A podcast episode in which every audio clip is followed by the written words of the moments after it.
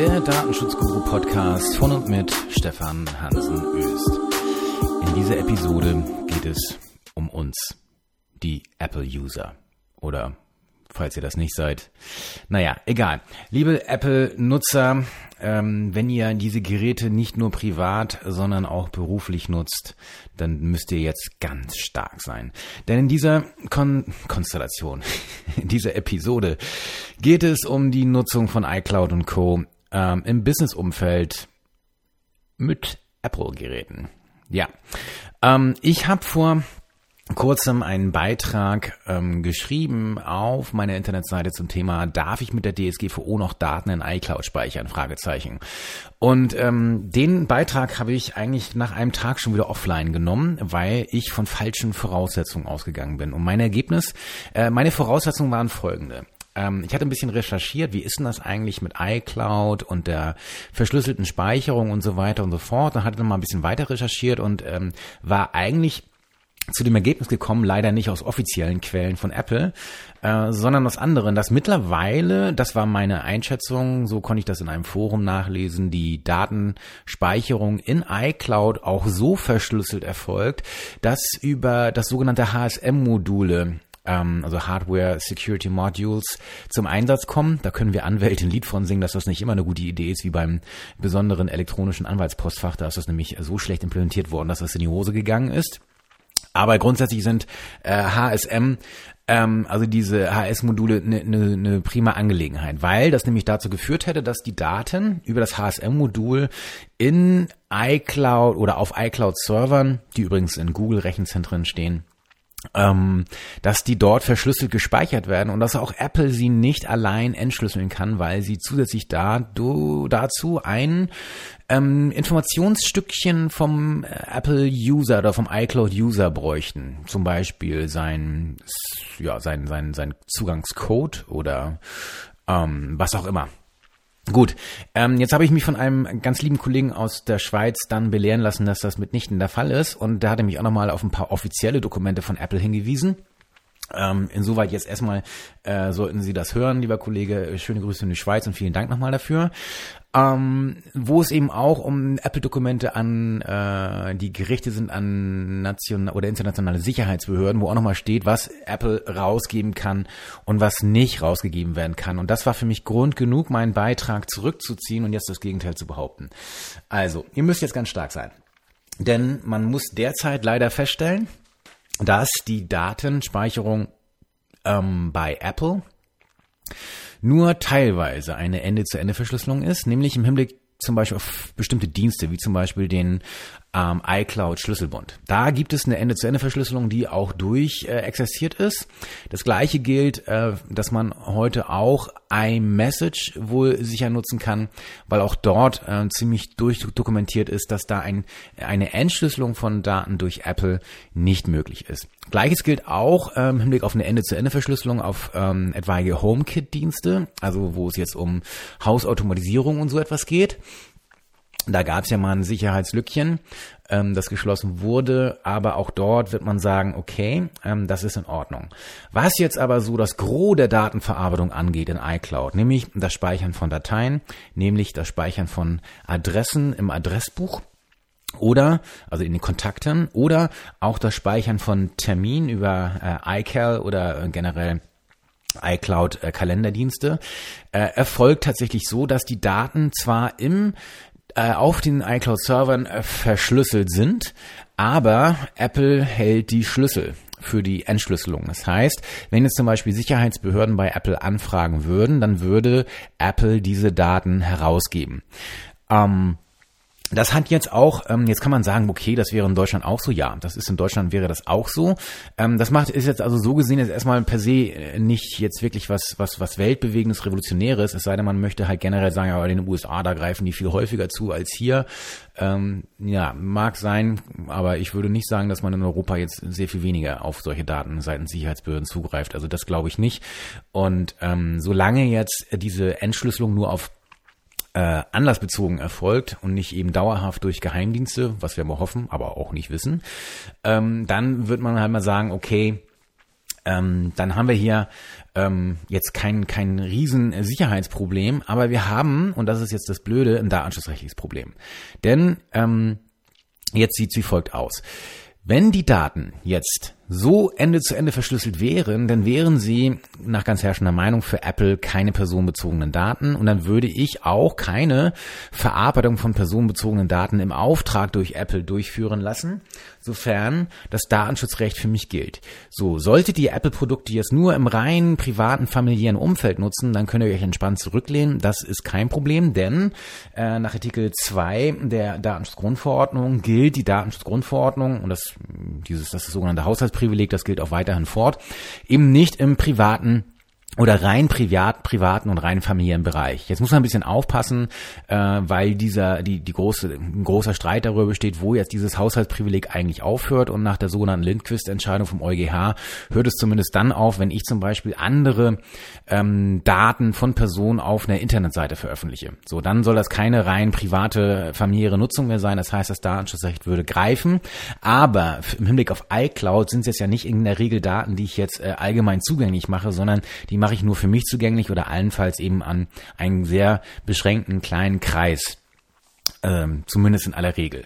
So dass wenn ich jetzt privat nutze, äh, ich jetzt da jetzt kein DSGVO-Problem mit Apple habe. Wenn man aber, wie ich, ähm, Apple-Dienste auch beruflich nutzt, dann rutscht man da ganz schnell in ein Problem rein, das ich eigentlich nicht haben wollte. Nehmt mal an, ich speichere eben zum Beispiel Kontakte von Geschäftspartnern, ähm, vielleicht auch von Mandanten oder wie auch immer, in meinem iCloud-Adressbuch. Dann ist das eine Datenverarbeitung, die äh, meine Datenverarbeitung, für die ich erstmal verantwortlicher bin, aber ich lasse sie von einem anderen durchführen, nämlich in dem Fall von Apple.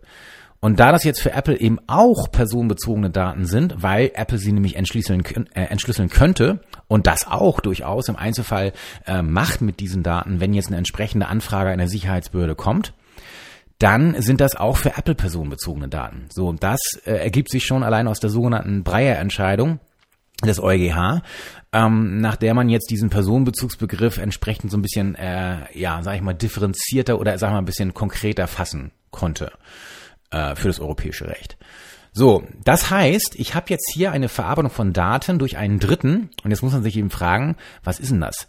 Ist das jetzt eine Datenübermittlung an Apple oder ist das eine Verarbeitung von Daten im Auftrag, eine Auftragsdatenverarbeitung, wo ich also einen Dienstleister nutze, wie zum Beispiel ein Rechenzentrum, um meine Daten zu speichern? So, und jetzt kommt der groß, fängt schon wieder der Streit an, nämlich was ist denn jetzt, wann liegt eine Auftrags Verarbeitung vor oder nicht.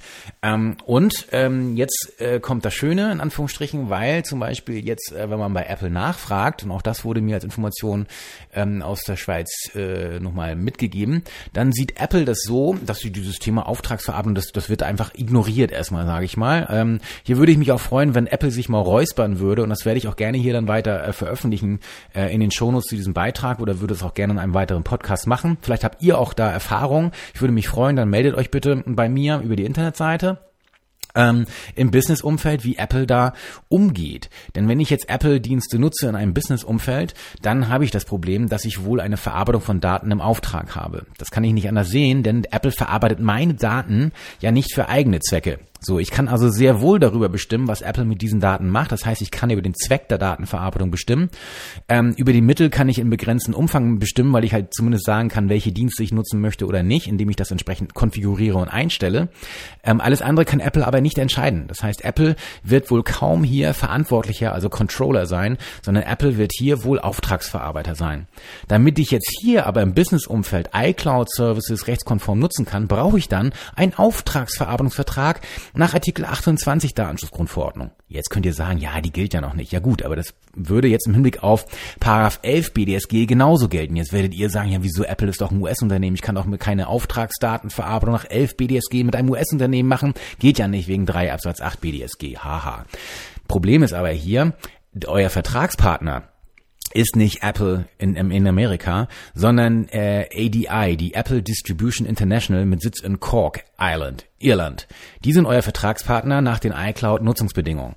So, und die sitzen in einem EU-Mitgliedstaat. Gleichwohl setzen die dann aber Subunternehmer ein, mit dem man eben dann entsprechend äh, die Regelung treffen kann. Jetzt kann man natürlich sagen, okay, wahrscheinlich hat Apple äh, über EU-Standardvertragsklauseln diesen Datentransfer zwischen Apple Irland und Apple USA geregelt. Davon kann man ausgehen, das behaupten sie, aber richtig genau sagen sie das irgendwie auch nicht. Apple ist da leider alles andere als transparent. Das ist sehr unschön. Gerade wenn man als äh, Business-User Apple-Produkte nutzen mag und möchte und das auch gerne tut, so wie ich. Ähm, so, das ändert aber nichts daran, dass ich mit Apple Irland eben auch einen Auftragsdatenverarbeitungsvertrag jetzt nach 11 BDSG hätte schließen müssen oder eben künftig einen Auftragsverarbeitungsvertrag nach Artikel 28 DSGVO. So, Apple sagt dazu aber nichts, sondern Apple sagt selbst nach eigenen Angaben, dass sie kein Verarbeiter sind, sondern ein Controller. Ja, so, das heißt, sie werden, sie, sie betrachten sich vielleicht als Verantwortlicher für meine Daten. Sehr interessante Konstellation, denn nach ganz herrschender Meinung äh, kann man nämlich nicht selbst darüber entscheiden, äh, wann jetzt eine Auftragsverarbeitung vorliegt oder nicht, sondern nach ganz herrschender Meinung ist das und auch zu Recht so nach objektiven Kriterien zu bestimmen. Das heißt, wie sieht das für einen aus? Und da haben wir eben hier auch wieder die Entscheidung über Zweck, Mittel und so weiter und so fort. Natürlich kann man das oder die die Zweck-Mittel-Relation, gerade die Zweckrelation, der Einfluss auf den Zweck gestaltet sich natürlich durch die Verträge. Ja, aber die Verträge mit Apple sehen nicht vor, dass Apple mit meinen Daten machen könnte, was sie wollen und das als eigene Datenverarbeitung irgendwie skizzieren. Mitnichten. Das ist nicht der Fall. Der Fall ist vielmehr, dass wir hier meines Erachtens einen ganz klassischen Fall der Auftragsverarbeitung mit Apple im Hinblick auf iCloud-Dienste Nutzung durch Unternehmen haben, der derzeit nicht geregelt ist. Und ich weiß nicht, äh, vielleicht hat es jemand von euch geschafft, ich habe es noch nicht direkt angefragt, ähm, ob das mit Apple möglich ist oder nicht, aber ich würde mal vermuten, dass Apple sich wahrscheinlich darauf nicht einlässt, es sei denn, man ist irgendein Unternehmen mit x tausend Mitarbeitern, wo sie dann vielleicht sagen, okay, jetzt machen wir das hier. Im Einzelfall, weil das so ein wichtiger Kunde ist. Aber mit dem kleinen Hansen Öst, mit seiner Ein-Mann-Kanzlei, das wahrscheinlich wohl eher nicht. Hm. Ich würde mich sehr freuen, wenn Apple hier eine Lösung hätte. Äh, vielleicht hat auch einer von euch eine Lösung. Das würde mich sehr interessieren, davon zu hören. Denn ansonsten ist es tatsächlich so, und jetzt müsst ihr, wie gesagt, ganz stark sein, dass ihr meines Erachtens sonst derzeit, wenn ihr im Business-Umfeld iCloud-Dienste im Hinblick auf Kalender, Daten, sofern ihr auch personenbezogene Daten in diesem Kalender habt, wovon ich mal ausgehe, oder auch eure Kontaktdaten in iCloud habt, ähm, da wohl wenn das keine familiäre oder private Datenverarbeitung ist, sondern das im Unternehmensumfeld erfolgt, dass das vielleicht rechtswidrig erfolgt. Also stark sein. Ist nicht schön. Ähm, vielleicht gibt's eine Lösung. Würde mich freuen, von euch zu hören. Also freue mich sehr über Feedback, denn äh, das ist ein wichtiges Thema und ich würde mir sehr wünschen, falls du, Apple, das da draußen hörst, wenn ihr euch dazu mal räuspern würdet. Ihr dürft auch gerne vielleicht mit dem nächsten iOS-Release, falls das vor dem 25. Mai kommt, eine Ende-zu-Ende-Verschlüsselung einführen. Würde ich mich auch freuen. Wäre alles gut. Äh, wäre für mich sogar die liebste Wahl.